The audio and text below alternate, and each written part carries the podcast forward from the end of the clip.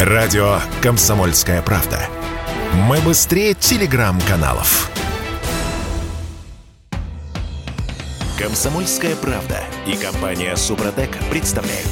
Программа «Мой автомобиль». Слушайте, как-то незаметно совершенно пролетело. Эм, Мы же уже в апреле живем, да? Да, вроде бы, как бы. Сейчас календарь даже можно открыть, чтобы Да, уточнить. значит, а, У вас вся спина белая. Так, спасибо. А, Значит, это был Олег Осипов.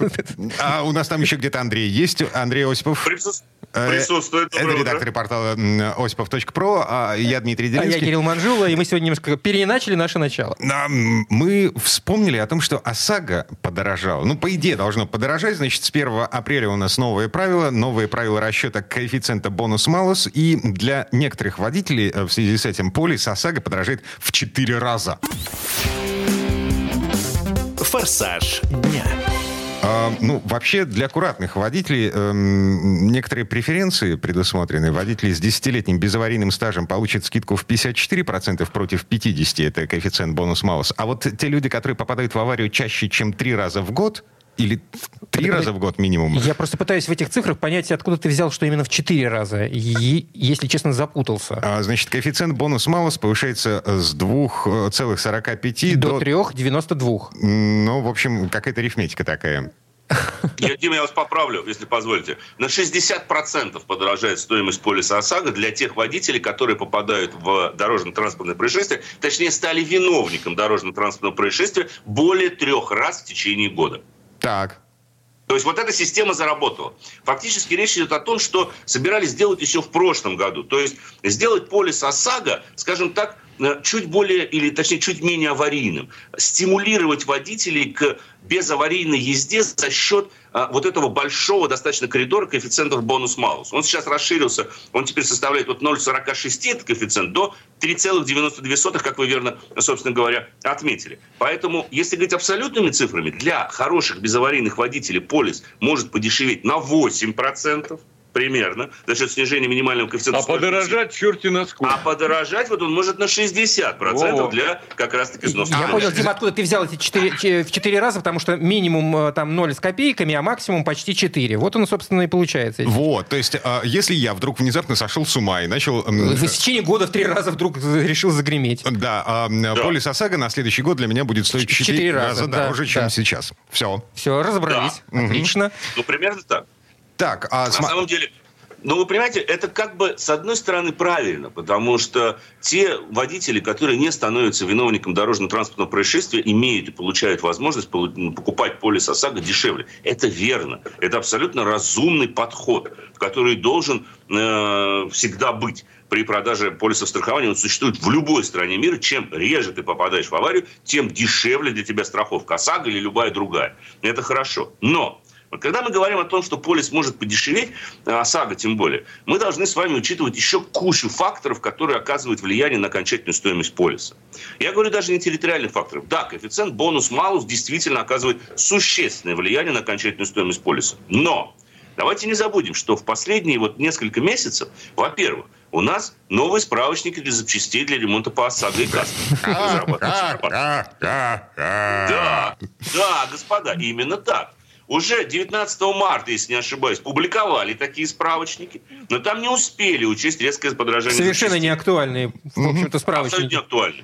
Плюс к этому, сейчас ведь отменено правило, согласно которым вот эти вот справочники, как и расчеты стоимости ОСАГО и, и КАСКО, ну, прежде всего ОСАГО, можно менять не, не чаще одного раза в год. Теперь Центробанк, как регулятор, постановил, что это можно делать хоть еженедельно. Так, погодите, Вот у вас погодите. изменилась цена, как... и, пожалуйста, пересматривайте сколько раз.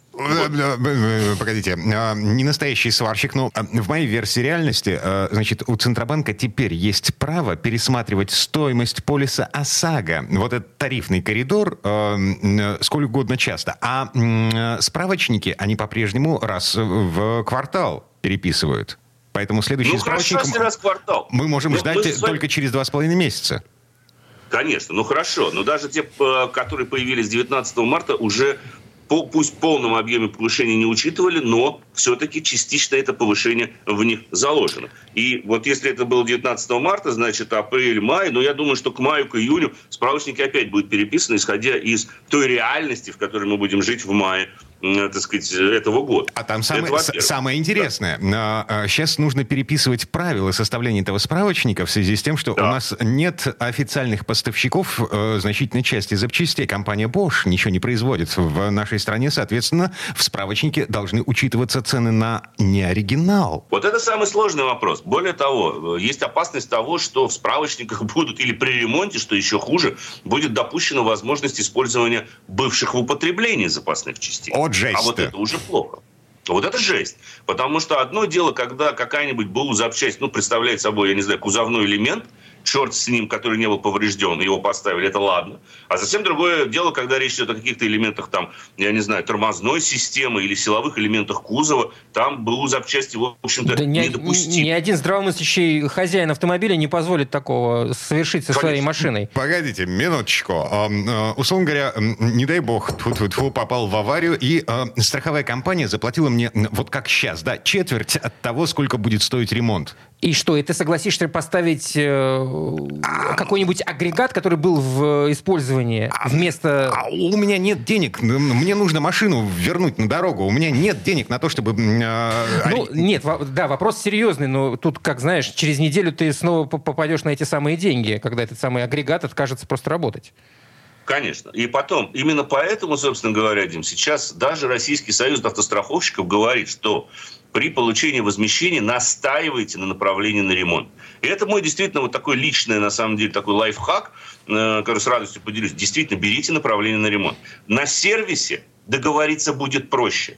Да, сервис сразу знает тот размер возмещения, который он получит от страховщика. Вопросов нет. И если он понимает, потому что эти ребята реально же будут обслуживать и чинить ваш автомобиль, они будут реально покупать какие-то запчасти.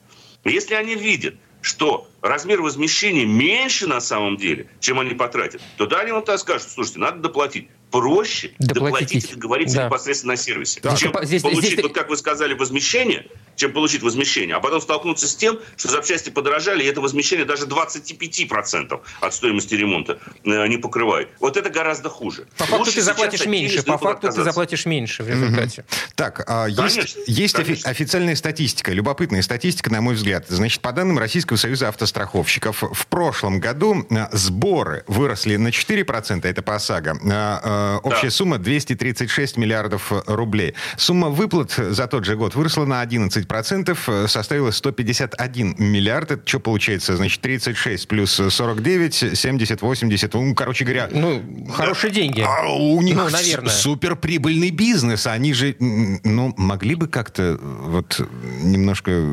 Подвинуться. Да. Уменьшить, уменьшить, уменьшить красоту своих офисов, да, уменьшить количество там персонала. Да, могли, потому что этот вопрос, который терзает э, умы очень многих на протяжении всего вот этих лет существования десятка лет существования института ОСАГО. Каждый год они говорят, вот для нас это убыточно. Мы смотрим на цифры и думаем, как эти вот 70 миллиардов для вас убыточно? Чего же они не покрывают? Нет, у нас... Ну, маловато будет. Маловато будет. Поэтому мы с вами должны понимать, те виды страхования, которые так или иначе являются обязательными, и если в ценообразовании по этим видам страхования участвует государство, то неизбежно на самом деле такие крики со стороны частных компаний, которые будут говорить о том, что нам это невыгодно и так далее. Они забывают о том, что основной доход страховых компаний складывается не из продажи обязательных видов страхования, как то ОСАГО, а из продажи полисов КАСКО, из, медицинского страхования, из страхования жизни, из страхования недвижимости. Ведь там нет никаких регуляторов. Там нет ни коэффициентов бонус-малус, там нет тарифных коридоров. Там э, рынком правит конкуренция. А здесь рынком правит фактически вот тот самый тарифный коридор, который устанавливается регулятором, то есть государством. И вот вечный опять же вопрос. То ли мы полностью либерализуем этот рынок, и сделаем его абсолютно конкурентом. То есть уберем вообще все вот эти вот обязательные коэффициенты, что-то еще, вот эту всю чушь уберем и скажем, что полис ОСАГО должен быть у каждого. Но по какой цене вы его покупаете, Пусть тогда регулируют страховые компании. Они в таком случае, конечно, могут столкнуться с резким повышением цен. И именно этим свою позицию всегда мотивирует регулятор. То же самое Центробанк говорит, что если мы сейчас все отдадим на откуп страховым компаниям, они завысят цены, и это будет кошмар. Люди будут в шоке, а так мы, по крайней мере, знаем, какова максимальная цена полиса. У нас есть максимальные вот эти вот коридоры, которые вроде как они подходят для каждого автовладельца и не так существенно сказываются на стоимости владения автомобилем. Ну, каков так... малус, таков и бонус. Да, вот каков малус, таков и бонус получается.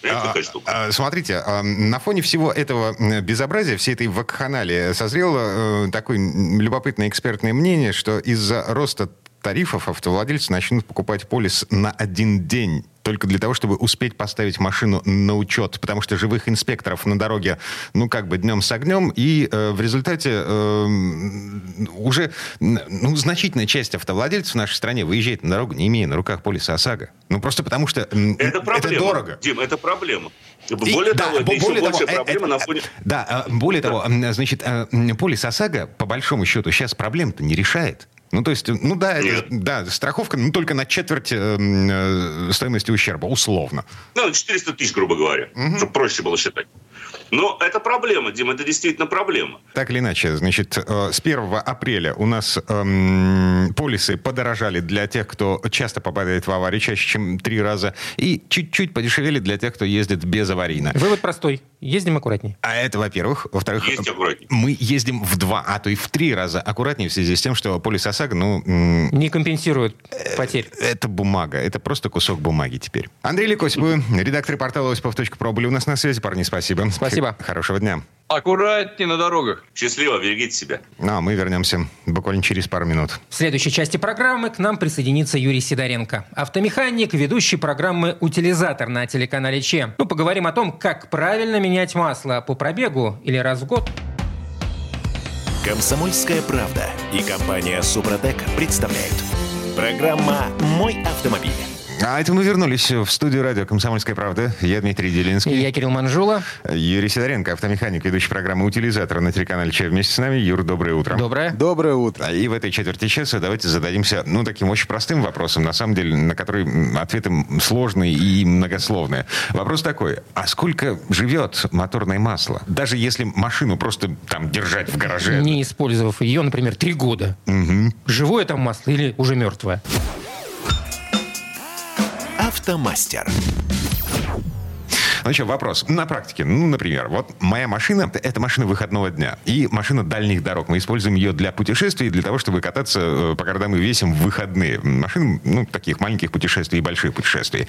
Соответственно, но пробег у нас за эту зиму, ну, например, э, что-то порядка трех тысяч километров. То есть ты хочешь сказать, весной ты масло менять не будешь? Я не уверен в том, что мне нужно, потому что у меня от э, последнего ТО, а, от последней замены масла прошло что-то порядка пяти, может быть, шести тысяч.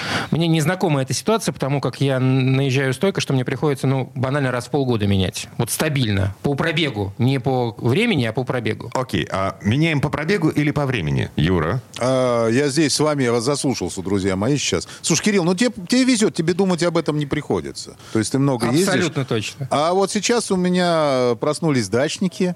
Э, я сам дачник э, со стажем.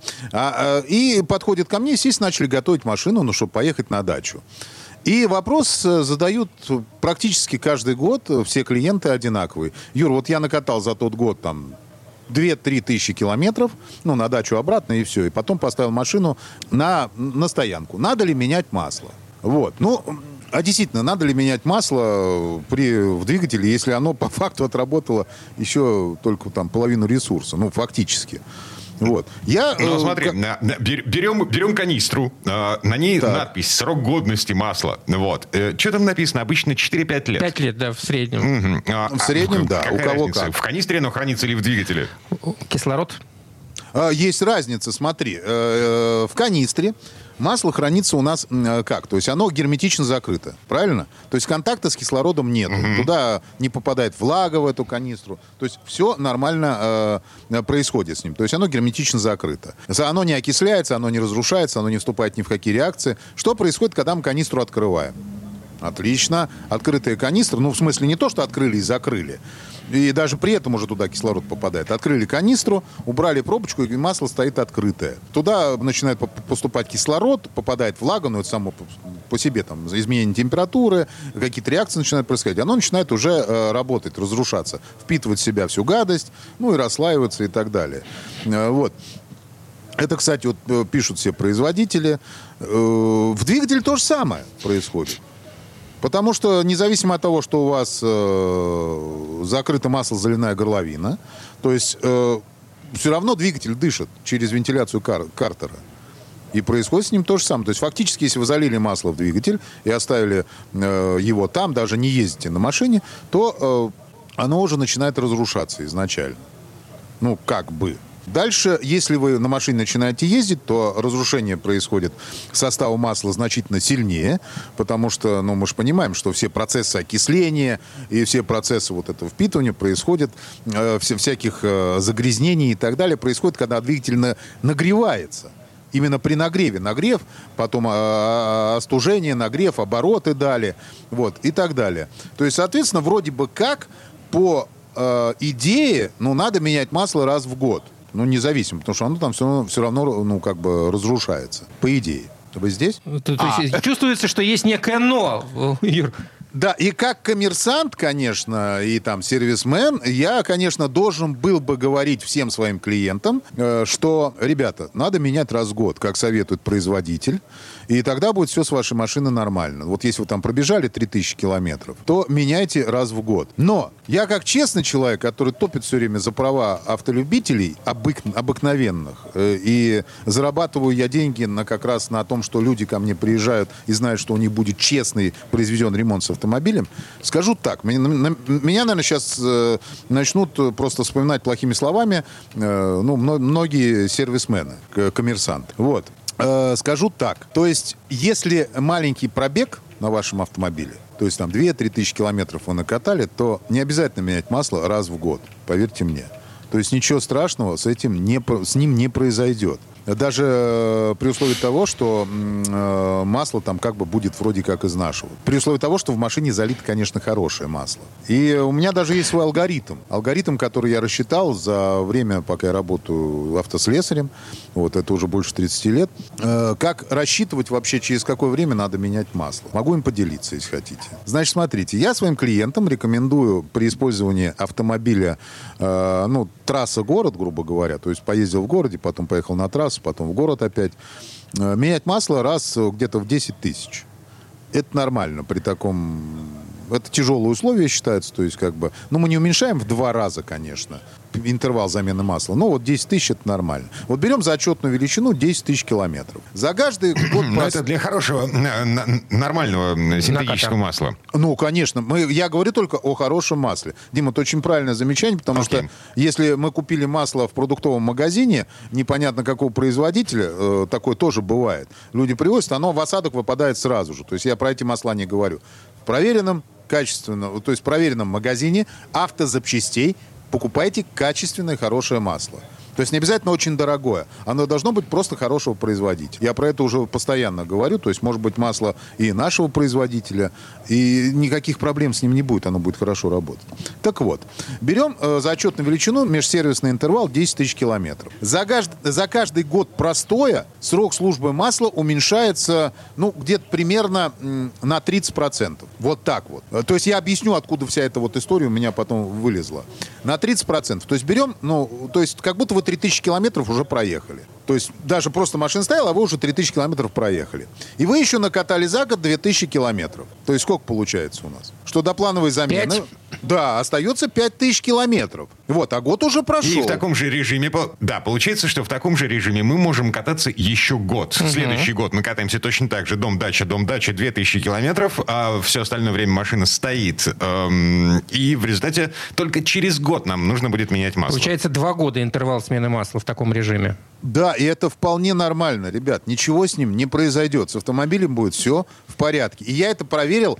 Естественно, прежде чем вещать это в эфире и рассказывать своим клиентам, я проверил это на своем, на одном из своих автомобилей, э, на котором я езжу довольно редко. Вот, как раз вот именно я наезжаю в год где-то, ну, порядка, ну, там, трех, двух, трех тысяч километров на нем, не больше. Вот, все остальное время он стоит. Я купил хороший Юр, а синтетик. как, а как это можно проверить? Это, ну, как это можно увидеть? А, вот, Кирилл, как раз рассказываю. Я купил у своих э, знакомых, э, ну, это э, очень известный бренд масла, э, моторное масло, 5В40, синтетику хорошую. Проехал, значит, за один год у меня получилось, вот по, по, по моей, проехал 2000 километров. И проехал на следующий год где-то порядка тоже 3000 километров. Вот, после этого, после по истечении двух лет, я позвонил ребятам, говорю, парни, история следующая. Я проехал за два года вот столько-то тысяч километров. Пожалуйста, приедьте, вы можете взять мое масло, не мое масло, масло из, моей, из моего автомобиля на анализ в свою лабораторию. Они приехали, туда запихали щуп, ну, то есть у них специально такой ну, насосик, взяли на пробу масло, отвезли к себе, его полностью проверили по всем лабораторным исследованиям и сказали, что оно изношено, ну там целый список, там они мне дали всех, что там содержит теперь масло, ну, естественно, оно напиталось всякими гадостями, само собой. Но его износ составлял 75, где-то 80% всего. То есть, в принципе, я мог и еще ну, поесть. Рабочим. Да. Еще оно... год можно было бы. Ну, год я бы уже не ездил, конечно. Уже я, я вот решил, что не стоит. И его просто, ну, уже поменял через два года. Так что, друзья мои, если у вас, у вас маленький совсем пробег, и машина стоит э, больше в гараже, ну, то есть можно менять спокойно масло раз в два года. Но вот раз в четыре года, как некоторые делают. Менять нельзя. У меня тоже, опять же таки, я же все и скажу из примеров. Машина э, немецкая, вот, тоже маленькие совершенно пробеги, 4 года прошло. Все, масло превратилось реально в солидол через 4 года. А набежал он всего 1004-4,5 за 4 года. Вот. То есть как бы злоупотреблять этим не надо. Окей, принято.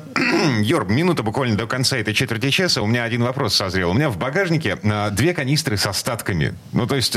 Вот я только что хотел такой же вопрос задать. У меня пол канистры лежат, э, уже там год, наверное, в багажнике. Хотел использовать. Да, с ними-то что делать? Э, использовать без проблем. Если бы у вас канистра простояла открытая, с открытой пробкой лет 10, ну, 5, ну, хорошо, 5 лет, там 5-6, тогда уже я бы вам, ну, сказал бы, что не надо его использовать. Здесь можете спокойно заливать, и машина будет на нем ездить. Вообще без проблем. Угу. Ну что ж. А, а я думал, выкину, кстати, как, как их утилизировать? Нет, нет. А масло, ну, как вот специальная вопрос. контора а утилизирует. не задавался этим у нас приезжает, откачивает специальная контора масло, использованное, отработанное. Его нельзя никуда выливать. За это очень большой штраф. Вот. Это очень вот. большой штраф. Так То что Просто вздумайте. выкинуть в мусорку эту пустую канистру. Э, э, не пустую, а наполовину полную. Ну, не наполовину, у меня там на донышке. Ну, неважно. Ну, короче, что, своему сервисмену придется вести, наверное. Я ну, тебе же сказал, используй на здоровье. А, ну, хорошо, но пустая эта канистра, там же все равно остатки масла. Ладно. Юр, вопрос э, финальный, что называется. А вот когда проводили анализ того масла, которое два года проработало, что и все полезные присадки в, ней, в нем были вполне себе еще живые? Ну да, да. То есть они были изношены на 75-80%. То есть 80% то есть, я уже отработал. Удивительно. Вот, то есть как... Но я, я еще раз повторяю, ребят, это хорошее масло синтетическое. То есть я не говорю про минералки или какие-то непонятные масла. Это очень важный момент. Ну, мы помним, а, обычное масло, оно ходит в два раза меньше, чем... В лучшем случае. Угу. Юрий Сидоренко, автомеханик, ведущий программу «Утилизатор» на телеканале «Чай» был у нас на связи. Юр, спасибо. Спасибо. Хорошего дня. Э, большое спасибо, всем удачи. Ну, а мы вернемся в эту студию буквально через пару минут. В следующей четверти часа у нас Федор Буцко и его впечатления от очередного путешествия. На этот раз в подмосковный Дмитров. Комсомольская правда и компания Супротек представляют. Программа «Мой автомобиль». А это мы вернулись в студию радио «Комсомольская правда». Я Дмитрий Делинский. Я Кирилл Манжула. И Федор Буцко у нас на связи. Федь, доброе утро. Доброе утро. Здравствуйте. Вот этот человек, он э, со свежими впечатлениями из очередной поездки. Поездка выходного дня, на, на этот раз по Подмосковью. Дорожные истории. Так, что, куда ездил, на чем ездил? А, на Subaru Forester уже э, не первый раз отправляюсь в путешествие. Всегда радуюсь этому автомобилю, потому что, вот, знаешь, в нем очень хорошо и удобно. Мы просто, когда говорим про машину, о чем мы говорим обычно? Ну, дизайн нравится, не нравится, технические характеристики, опции и так далее. Но есть еще вот просто основополагающая вещь. Это комфорт. Его трудно описать разом, потому что он состоит в автомобиле из каких-то тысяч э, мелочей. А, и познается он только когда долго ездишь. Ну, что ты можешь сразу оценить. Например, в машине задние двери открываются под прямым углом, а проем широкий. и погрузочная высота, так сказать, ну, высота, на которой а, сиденье заднее расположено, удобное, да, ну, думаешь, а, ну, хорошо, да, значит, я сюда детское кресло поставлю, и спину не сорву, когда буду малыша туда грузить там и пристегивать, ну, например, да, то есть что-то можно сразу оценить, а что-то только со временем понимаешь, uh-huh. да? понимаешь, как обз... как, какая обзорность в автомобиле, как пачкаются а, там э, зеркала, там, насколько до, до конца дотирают дворники, какая у тебя обзорность. Ну, есть множество таких вещей. А как работает климатическая система? Действительно, она держит температуру, там, не врет ли и так далее. Ну, то есть, вот такие вещи узнаешь только со временем. И, ну, есть много. А, есть множество таких машин, где ставишь, там, например, 20, и у тебя там сосулька, понимаешь, на носу там угу. вырастает. Или там э, ставишь те же 20 и думаешь, так, ну что, мне уже майку с себя снять? Ну, не у всех это работает хорошо. У некоторых шумит климат и так далее. То есть, есть множество вещей, которые ты узнаешь только со временем. Смотрите. Вот, а, Форестер значит, машина, где, где, где хорошо. В акценте, в предыдущей машине, на которой ездила моя жена, э, в э, картах, в дверных картах, вот в этом кармане под так. ручкой, была выштамповка под бутылку, что слева, что справа. Ну, это во многих автомобилях так делают. Зашибись. А, значит, в Бутылка ны... не помещалась. В ны... Нет, а все было отлично. Все, ну, все, никаких нареканий. В нынешнем моем фокусе вот, ничего подобного нет. Никакой выштамповки. Более того, а, значит, подстаканники, а, их только два в, а, в, вот в этой в, в передней... В, в проеме между сиденьями. водителем и пассажиром, рядом с пассажиром. Бесит, вот. да, бесит неимоверно, со страшной силой. Потому что э, бутылка, поставленная туда, вот в этот подстаканник, она мешает переключать передачи. Ну, как так ну, можно есть, было? Есть таких деталей множество. И они вот, ну, не знаю, скажем, был, как-то ездил на одном автомобиле уже совсем премиальной марки, такой роскошный, садишься, думаешь, господи, какой салон красивый, как же там все хорошо. Какие красивые из металла полированные панели. И э, я дождался, когда ехал за рулем, и солнце было в зените, и полированная панель около рычага переключения передач была зеркалом. И мне солнце било в глаза снизу. Ну, думаете, ну, братцы кролики, ну, ну, то есть, ну, ну, ну, ну это как, задумываешься, да? это, это ж, это ж как, как нужно все это продумать? Как, как это возможно? Um, Китайцы... Это такая большая инженерная школа, да, потому что если там Volkswagen делает модель Golf там 50 лет, да, то они уже, они уже успели везде там, э, где можно там ошибиться или там найти эту ошибку. То есть на собственных там, ошибках исключительно тут можно учиться? Может быть, на чужих ну, на ошибках. Чужих, да. там. Ну, неважно. То есть, э, вот это называется инженерная школа, когда все продумано. И вот в этом смысле Subaru хороший автомобиль, потому что он такой продуманный. И сейчас по весне, когда ты едешь в Дмитров, например, у тебя дорога довольно сложная. Ну, то есть, там, во-первых, шоссе – это совсем не автобан с постоянными изменениями скорости, часто там крутые повороты, там может быть длинный спуск, и в конце там дуга начинается большая. А еще это, это, это же Дмитровка, это же 60 километров пробок. По-разному. Надо выбирать, конечно, время, в которое вы едете. Если угораздит попасть в час пик, то, конечно, дорогу потратите много. Но я ехал рано, я рано выезжаю, я рано утром ехал в Дмитров, нигде не стоял. Обратно mm-hmm. вернулся тоже вполне благополучно. Mm-hmm. И, собственно говоря, там там красиво, да, и уже до подъезда к Дмитрову стоит там делать какие-то остановки. Например, э, вот, на мой взгляд, обязательно надо заехать на Перемиловские высоты. Это место, которое в первую очередь связано, конечно, с, вой- с войной, потому что ну, вот на этих Перемиловских высотах, собственно, начинался там там постоянно шли бои в 1941 году, там, в начале 1942 года. И оттуда а, там, начиналось контрнаступление уже Красной Армии, когда вот, начали немцев там, от, оттеснять от Москвы. А, оттуда очень красивый вид а, на Яхрому, на канал имени Москвы. Тоже, кстати, очень примечательное место. Это же ну, такая целая, огромная была грандиозная стройка в 30-х годах, когда решили, что ну, ну, в Москве не хватало воды. Давно еще там Петр I об этом мечтал. Э, но только силами так называемых канала армейцев, собственно, ухитрились прорыть 130 километров этого канала. Дмитрий Флаг. Конечно, а, Дмитров флаг, да, это печальная история. ЗК. Очень... А, знаете, как расшифровывается ЗК, откуда взялось, да? Заключенный, заключенный канал армеец. Mm. Да, в общем, там по разным оценкам, там, там разнятся количество, э, сколько, сколько там погибло людей, да, ну, то есть по официальным данным это там порядка 20 тысяч, а на самом деле, возможно, эту цифру может, нужно умножать, но я сейчас не хочу об этом, потому что там очень разные данные, там кто-то говорит вообще о сотнях тысяч погибших. Но э, я не знаю, если кому-то интересно, есть, кстати, музей э, Дмитрия Флага, музей, вернее, канала имени Москвы, э, там, в районе Яхрома, можно его посетить, посмотрите, как люди жили, как они работали, чем питались, э, да, как вот, это, потому что стройка была очень тяжелая, нужно было прорыть эти 130 километров через болото, через леса, и там глубокая выемка, ну и так далее. Рыли ну, руками фактически, да. А, а... Да, рыли лопатами, как экскаваторы появились очень поздно, уже там где-то на исходе строительства и, и так далее.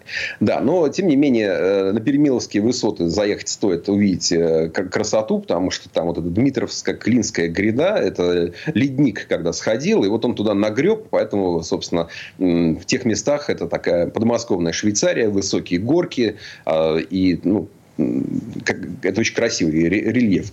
А в Дмитров, Дмитров отличный город, маленький, примерно ровесник Москвы, но остался небольшим, очень благоустроенный, вообще один из самых благоустроенных э, городов Подмосковья. Прекрасный Кремль. Кремль, правда, без стены, но зато с высоченным земляным валом, потому что стена там была деревянная, и, и собственно, там вал такой, под которым еще когда-то был ров, то есть, кажется, вообще неприступная крепость, никак не подойдешь. Тем не менее, подходили неоднократно, не менее семи раз его сжигали сжигали а, этот самый Кремль, стены и так далее. Все, все старались. Там, татары, поляки, французы. Ну, в общем, все там побывали, все, все, все потоптались. А, но сохранился старинный собор, большой, красивый. Э, с, стоит обратить внимание на необычный декор на стенах э, есть изразцовые иконы. То есть огромные иконы из изразцов. Редкие, старые, по 400 лет стоит посмотреть. И если не будет очень скользко, обязательно надо подняться и пройти хотя бы часть э, э, дистанции по земляному валу. Это, ну, ну так вот прям он реально, он реально высокий, я, я там был. Вот. Еще помню, что а, там же умер идеолог русского анархизма Петр Кропоткин. И вроде как музей есть Петра Есть Кропоткина. музей, есть музей, да Э, я, ну, он, так, э, это небольшой деревянный домик, в котором, собственно, есть, естественно, научная экспозиция, ну, то есть чучело, да, я, э, и, и коллекция минералов, потому что а, князь был еще и ученым достаточно крупным, а не только идеологом анархизма. Да, небольшой, в общем, музейчик можно зайти. Ну, есть больше музеев внутри Кремля, разные есть художественные музеи, есть куда натащили, соответственно, живописи, предметы предметы интерьера из окрестных усадеб, э, когда это все дело, ну, советская власть пришла. Есть, да, да, в Дмитрове можно погулять по музеям, если кто любит, вы найдете. Да, есть музей Кропоткина, он совсем рядом, относится, собственно, к той же структуре, что и а, музеи, расположенные в Кремле. А там их несколько, потому что там есть здание присутственных мест, там есть тюрьма, в которой тоже теперь музей, еще э, дом дворянского, дворянских собраний, кажется, или как-то так это называется. Можно. Но, в принципе, в Дмитрове есть еще несколько монастырей, есть просто красивый город, есть хорошая а, пешеходная зона вокруг Кремля, которая населена людьми. То есть такое живое, жилое пространство, где приятно погулять. Еще интересно, что рядом находится на этих же горках находятся э, традиционно автомобильные полигоны а, разных крупных э, европейских производителей. Ну, такие места, куда а, обычно приглашали тех, кто вот недавно купил машину. Вот приезжайте, мы вам тут устроим урок экстремального вождения, или мы вам покажем тут, на какие внедорожные подвиги способен ваш автомобиль. И там были полигоны, там Audi, BMW, Land Rover и так далее. И я проезжал, и э, я бывал на этих полигонах, проходил какие-то занятия с инструкторами. В общем, я, я знаю эти места. А тут я проезжаю мимо полигона БМВ, вижу ворота открыты, думаю, ну дайте загляну. А что там? А там ничего. Ну, вернее, как, полигон весь есть, то есть это, там, укрепленные горки, специальные рампы, там есть уклоны вот эти стопроцентные, которые, ну, 45 градусов это, или 100%. А,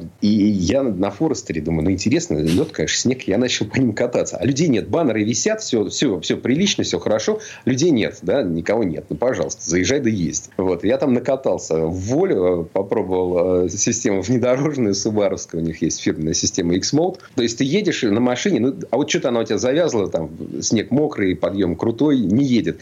Ты шайбочку влево повернул, опа, поехала. А если совсем глубоко э, забрался, то шайбочку вправо, и машина едет. Это, знаешь, это так удивительно. То есть ты же не, поменял резину, там ничего такого сверхъестественного не произошло. Просто, ну, какие-то алгоритмы, настройки, что-то внутри там.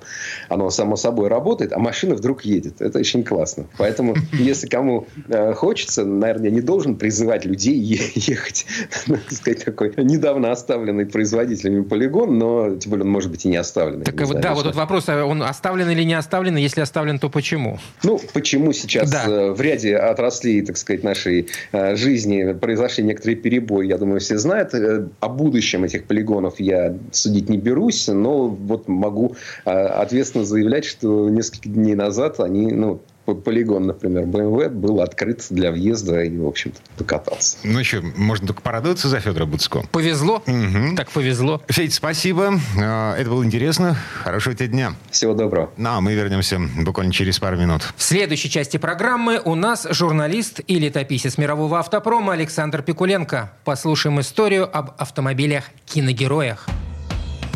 Комсомольская правда и компания Супротек представляют – Программа «Мой автомобиль». А это мы вернулись в студию радио «Комсомольская правда». Я Дмитрий Делинский. Я Кирилл Манжула. И в этой четверти часа у нас традиционная история от Александра Пикуленко. На этот раз о кино. Автомобиль на экране уже давно стал гораздо большим, чем просто транспортное средство. Он может соблазнять, пугать, убивать, влюблять и вызывать клаустрофобию. Может быть верным другом, уютным домом, сообщником в ограблении или помощником в борьбе с вражескими подлодками. Господи, подлодки тут. Самые очевидные варианты, а, ну, например, Делориан из э, фильма «Назад в будущее», Бэтмобили, а, Рыцарь дорог с Дэвидом Хассельхофом. Точно. Помните такого? Кадиллак из «Охотников за привидениями», который не просто Кадиллак, а, извините, ну, как бы гробовозка. Скорая помощь помощь. Ну, гробово, скажу.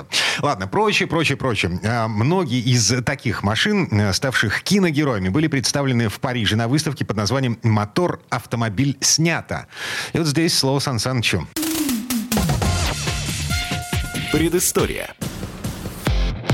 Самоходный экипаж и движущиеся картинки, то есть автомобиль и кинематограф, ровесники – уже на ранних стадиях развития того и другого они нашли друг друга. Но сначала автомобиль был героем второго плана, а потом для него сценаристы стали скрупулезно прописывать эпизоды. И в один прекрасный день после премьеры становились знаменитыми не только актеры, но и их автомобили. Вот и на выставке «Мотор. Автомобиль снято» под которую отвели один из залов парижского автошоу «Ретромобиль», было собрано несколько автомобилей, сыгравших свои роли в разных художественных фильмах и сериалах. Часть из них нам совсем неизвестна, хотя у местной публики вызывало абсолютное узнавание.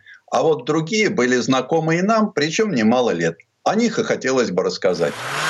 Почему в насквозь идейном Советском Союзе появился такой абсолютно буржуазный фильм, как «Фантомас», непонятно. Но его приняли с восторгом и дети, и взрослые. Летающий автомобиль сразил нас на повал. В кружке юных автомобилистов мы с товарищами обсуждали каждую деталь и на полном серьезе хотели приделать крылья к нашим самодельным картам. Даже ходили к соседям, авиамоделистам. Но они сознанием дела разрушили наши фантазии, объяснив, что у таких чахлых тарахтелок не хватит мощности, чтобы взлететь. Нас это огорчило, но не помешало еще несколько раз сходить на полюбившийся кинофильм. Этот фильм мы смотрели, став постарше. Когда через железный занавес проникли видеомагнитофоны и переведенные гнусавым голосом запретные к показу в кинотеатрах фильмы. Кино о вечно живом автомобиле убийцы потрясло. Ведь этот самоходный ужас может ехать самостоятельно, жестоко мстит обидчикам и, самое главное, легко восстанавливается после сокрушительных аварий. Правда, обладание Кристиной было небезопасным. Ведь в конце концов она убивает и своего хозяина. Автомобиль, который сыграл главную роль, в момент своего появления был машиной незаурядной. Плимут Фурия одна из самых быстрых американских машин конца 50-х. С двигателем V8 объемом 5,9 литра, двумя карбюраторами, она разгонялась до 100 км в час за 7,7 секунды. И максималка была 240 км в час. Коробка автомат, причем переключение кнопочное. Передняя подвеска торсионная, сзади рессорная. Из 20 машин, которые снимались в фильме, до наших дней дожили три. Одна находится в Англии, две в Америке. Этот фильм мы смотрели уже в другой стране. В тяжелые 90-е он многим помогал отвлечься и помечтать о светлом будущем. Хотя в начальном сценарии фильма «Машину времени» док Эммет Браун хотел сделать из холодильника. Но, к нашему счастью, сценарий переписали. И на роль машины времени ввели Делориан. Он к моменту съемки первого фильма уже стал легендой. Да и сам Джон Делориан уже был фигурой очень известной и очень скандальной. В 70-х он хлопнул дверью, уйдя из руководства General Motors, обвинив корпорацию в том, что она погрузилась в технический застой и не развивает ничего нового. А сам решил сделать автомобиль будущего. Собрал деньги, построил завод в Северной Ирландии и сконструировал двухместное спортивное купе с кузовными панелями из неокрашенной нержавейки, дверями типа крыло чайки и не самым мощным мотором V6 2,8 литра, мощностью всего 130 лошадиных сил, что для купе Гран Туризма было маловато. В трилогии машина прожила краткую, но красивую жизнь и погибла в конце третьего фильма. Герой сериала «Рыцарь дорог» Майкл Найт, борец за справедливость, сыгранный Дэвидом Хассельхофом, и его чудо-автомобиль Pontiac Firebird Kit составили ударный дуэт. Крепкий телом спецагент и богатая умом машина потрясли воображение подростков. И во многих детских комнатах на стенах появились постеры Кит. И действительно, он и ездил лучше, чем его напарник, и соображал быстрее, да еще и был красив. Настоящий американский спорткар. По желанию авторов фильма он развивал в турборежиме 640 км в час и умел прыгать через препятствия. Хотя в реальности мощность его V8 объемом 5 литров была всего 155 лошадиных сил, а коробка передач – четырехступенчатый автомат. Для съемок фильма и этого хватало. Эти несуразные ребята, гонявшиеся за призраками, изначально были небогаты. Вот и досталась им в кинофильме старая пожарная часть и потрепанный кадиллак, в прежней жизни бывшей скорой помощью. Но получив почетную обязанность и массу оборудования, автомобиль стал гордым Экта-1. После нескольких серий эти машины стали необычайно популярны. И теперь все маломальски пригодные в переделку почему-то становятся машинами отчаянных охотников. А делала эти кузова в обычной жизни фирма Miller Meteor из города Белефонтейн, что в штате Агая. Серия была большая – 2100 машин. Весил такой автомобиль 2,5 тонны, его длина была больше 6 метров, ширина 2,5, двигатель V8 объемом 5,7 литра развел 310 км в час. Коробка, конечно, автомат. Мистер Бин, смешной маленький человечек на смешном маленьком автомобиле Мини, этот английский комик, так и не достигший чаплинских высот. И все-таки его юмор, местами пошловатый, был радостно принят в англоязычном мире. Да и не только. А вот его автомобиль Мини действительно легендарный. Его создал в 50-х грек, иммигрант и рыцарь британской короны Александр Арнольд Константин Иссигонис – Получилась эта машина из двух строчек технического задания. Конструктору было поручено сделать четырехместную машину длиной не более трех метров, а ее двигатель должен быть изготовлен на имевшемся оборудовании. Сегодня общепризнано, что с мини начались все машины особо малого класса. Трансформеры. В этом фильме все вроде бы неплохо начиналось захотел американский школьник удивить свою подружку. И по тамошной привычке купил себе старый автомобиль «Шевроле Камара» 1977 года. А он возьми да и окажись инопланетянином автоботом Бамблби. Причем долго оставаться в ржавом облике он не захотел и после язвительного замечания девушки преобразился в «Шевроле Камара» 2014 модельного года.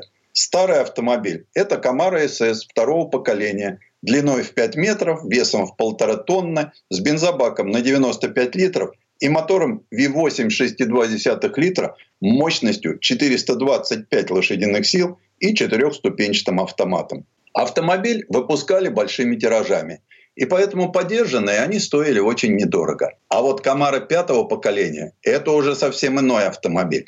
И по цене, и по имиджу. Да и управляется и тормозит он совсем по-другому с мотором V8 6,2 литра мощностью 426 лошадиных сил, шестиступенчатой механикой и тормозами Brembo, он стал настоящим спорткаром.